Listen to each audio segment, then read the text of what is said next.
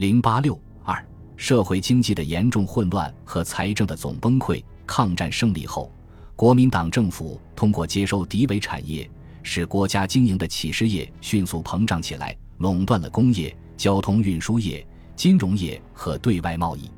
战后的官僚资本占中国产业资本的百分之六十四点一三，民族资本占百分之二十四点六六，外国在华资本占百分之十一点二一。但国营企业效益低下，经营困难。资源委员会接管了全部敌伪钢铁企业，而设备利用率只有百分之十二。电厂恢复的最好，但国营省营占全国设备容量的百分之七十三点五，而发电量只占全国的百分之六十点九。战前，民营资本在纺织业占有优势；战后，国营的中国纺织建设公司以接收敌产的名义，垄断了纺织工业的一半左右。纺建公司拥有全国华资工厂纱限定的百分之三十九点七，布机的百分之六十点一。一九四七年纱机的设备运转率仅为百分之四十九点六，布机的设备运转率仅为百分之四十九点八。一九四七年产纱仅为全国纱产量的百分之三十九，产布仅为全国布产量的百分之四十，都低于其设备所占比重。台湾糖业公司的设备利用率则仅为百分之三十五。资源委员会一九四九年度本要求各事业建设经费金元一点八五五七亿元，而收入以局势稳定为前提，估计可达十亿，但事实上盈利极微。据报告，资委会各事业因遵守限价，利润甚少，若干单位且常有亏损，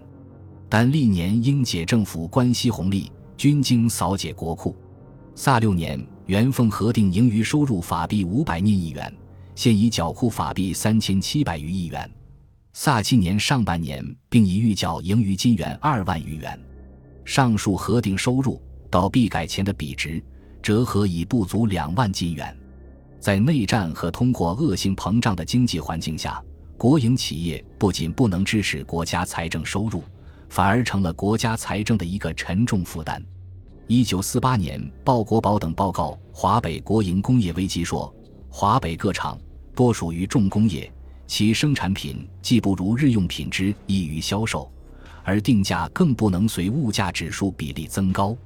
因之成品堆积，资金短处，无力购筑原料，而各料均随时狂涨，以致若干产品之售价不敷在生产成本。长此以往。何堪设想？员工生活困难，情绪更形低落，影响生产效率。平均十个事业单位要求贷款共一万五千三百九十亿元法币。蒋经国在上海实行限价政策，公营交通公用事业的价格及补贴问题成了极为敏感的问题。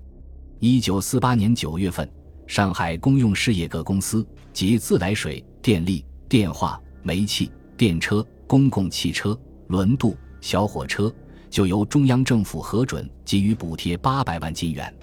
蒋经国一再上书南京当局，要求维持对各大都市交通公用事业的补贴方案，反对率先涨价，导致冲破八一九限价线。但国营事业本身也已坚持不住，要求取消限价政策。币制改革时，原计划出售国营招商局。中国纺织建设公司、台湾糖业公司等企业的部分股票来拨充发行准备，并改组为官商合营的股份有限公司，但当局未能建立信誉，股票未能顺利售出。至十月十二日统计，仅售出四百零九万金元。当时中纺一家就准备出售股票四点二亿金元，已出售数微不足道。同时，出售敌伪资产。也未能达到目的，结果，金圆券发行过大，不能回笼，通货膨胀激烈，游资充斥市场，民间私营资本在战后备受官僚资本和美货的压迫，经营困难，在抗战中发展起来的后方工业受到严重摧残，工业集中在沿海地区，仅上海一地就集中了本国资本工厂职工人数的百分之五十三点八。在内战和恶性通货膨胀的经济环境下，民间私营资本更感经营困难。由于原料和产品价格交替上升，在经营过程中核算成本、预计盈亏，深感困难，常常形成账面上虚盈实亏的局面，而工厂仍要负担纳税的重负。在这种经济形势下，各企业为了生存，普遍制造一本明账、一本暗账，以资应付。为维持战时经济，国民党当局越来越强化对经济的管制。一九四七年十二月。行政院决定对花纱布改采统购统销、代纺代织政策，经济部改组纺织事业调节委员会为花纱布管理委员会，实行全面管理，掌握棉布及棉织品，统筹配销，专以配销于各地布商，平价供应于一般人民，以平物价。对于军需及公教员工之需要，特别优先供应。但事实上，这个组织庞大。人员众多的机构效率极差，购运棉花则屡失时机，取少宜多，造成纱厂原棉之恐慌；代纺代织则鲜花纱之掌握更乏技术之配合，一再迁延，终未施行。而配销部分交给中国纺织建设公司代营，敷衍搪塞，而又以独占牟利为策。这个公司由此掌握了纱源达全国总产量的百分之七十五。操纵市价，摧残民营企业，因此民营企业要求取消这个机构。民营工厂经营日趋困难。一九四八年六月十五日，上海市国货工厂联合会向南京工商部要求救济说：近年来，国货工厂对内贸易因在举国烽火之下，交通阻塞，运输困难，民生凋敝，购买力日趋薄弱；对于外销，则因外汇牌价与黑市相差悬殊，结汇限制其严，使国产出品亦处于内外滞销之恶境。加以职工生活指数逐月递涨，原料缺乏，生产成本激增，往往出售成品之结果不足抵补在生产之成本价格，以致各厂存底日益空虚。且一般工厂资本因产销停滞，周转困难，不得不求之市场游资，不但利息高昂。且多短期拆放，使企业家日营于调换头寸之疲烦，焉有余力从事生产之扩充与改良？由于工业生产的经济环境日益恶化，形成生产不如投机、投机不如囤积的严重局面。商业资本在民族资本中所占的比重，在战后出现逆转，由战前的百分之五十点五五增至百分之六十六点六九。这里还不包括投机商人资本，正常的经济秩序难以维持。各行各业，无论是工业、商业和金融业界，甚至是普通的群众，为了维持币值，以维持生活，也投入到投机的狂潮之中。随着国民党政府军的失败，从北方向南方转移的资本无法从事经营，更普遍的变成投机资本，生产萎缩，投机盛行。经济形势越来越混乱，黄金、美钞、证券、百货和房地产都成了投机的对象，买空卖空，走街串巷的银元贩子更是随处可见。豪门官僚资本则是最大的投机资本，乘机大发横财，屡屡为社会各界所指目。民营企业也靠从事账单、股票、外汇投机来获取利润，划入暗账。生产萎缩，投机盛行，通货膨胀，物价飞涨，人民生活越来越难以维持，社会动荡不安。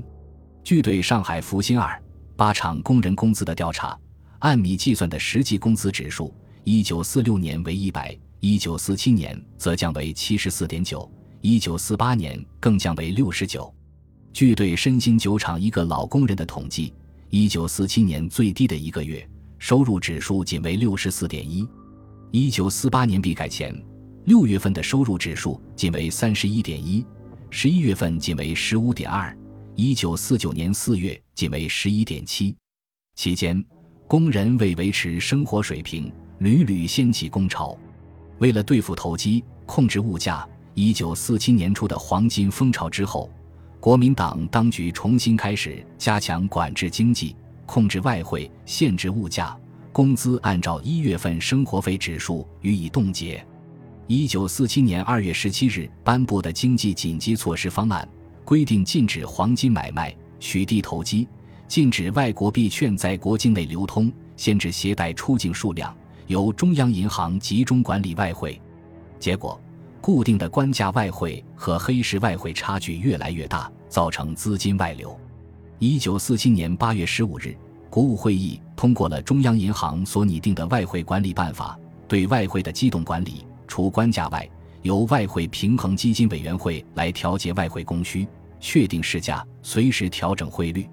但是，在通货恶性膨胀的局势下，市价汇率担心刺激物价。造成政治上的不良后果，不敢追随黑市市场价格。到一九四八年五月，官定的市价汇率占市场汇率的百分比，由一九四七年八月的百分之九十点三六降至百分之三十四点一九。十月，中央银行又采取了结汇证明书制度，收购由出口获得的外汇和海外汇款，经核准后可以转让，作为补救办法，但未能发生效果。管制外汇的结果，造成外汇收入减少，出口贸易下降。一九四七年四月下旬至六月中旬间，十周时间，物价上涨了百分之一百。政府对公用事业的贴补政策，一则使物价失去平衡，二则国库不堪负担，被迫于六月十九日取消。同时于五月间对生活费指数予以解冻。上海市政府每月公布生活费指数一次，工厂工人的工资每月按生活费指数调整一次。这个方法遭到经济效益日趋低下的资方的反对，而劳方对指数的编制方法也不满意，劳资冲突加剧。七月间，为了缓和生活费上涨的趋势，稳定社会生活，中央银行开始在上海、南京两市实施日用必需品配给制。由中央银行、中央信托局、上海市政府的代表组成配给委员会，收购工作由国营的中央信托局负责，分配商品为大米、煤球、石油，分配对象限于公教人员和国营工厂工人，大米配给对象后来扩大到产业工人等。一九四八年一月一日，又实行花纱布统购统销。本集播放完毕，感谢您的收听，喜欢请订阅加关注，主页有更多精彩内容。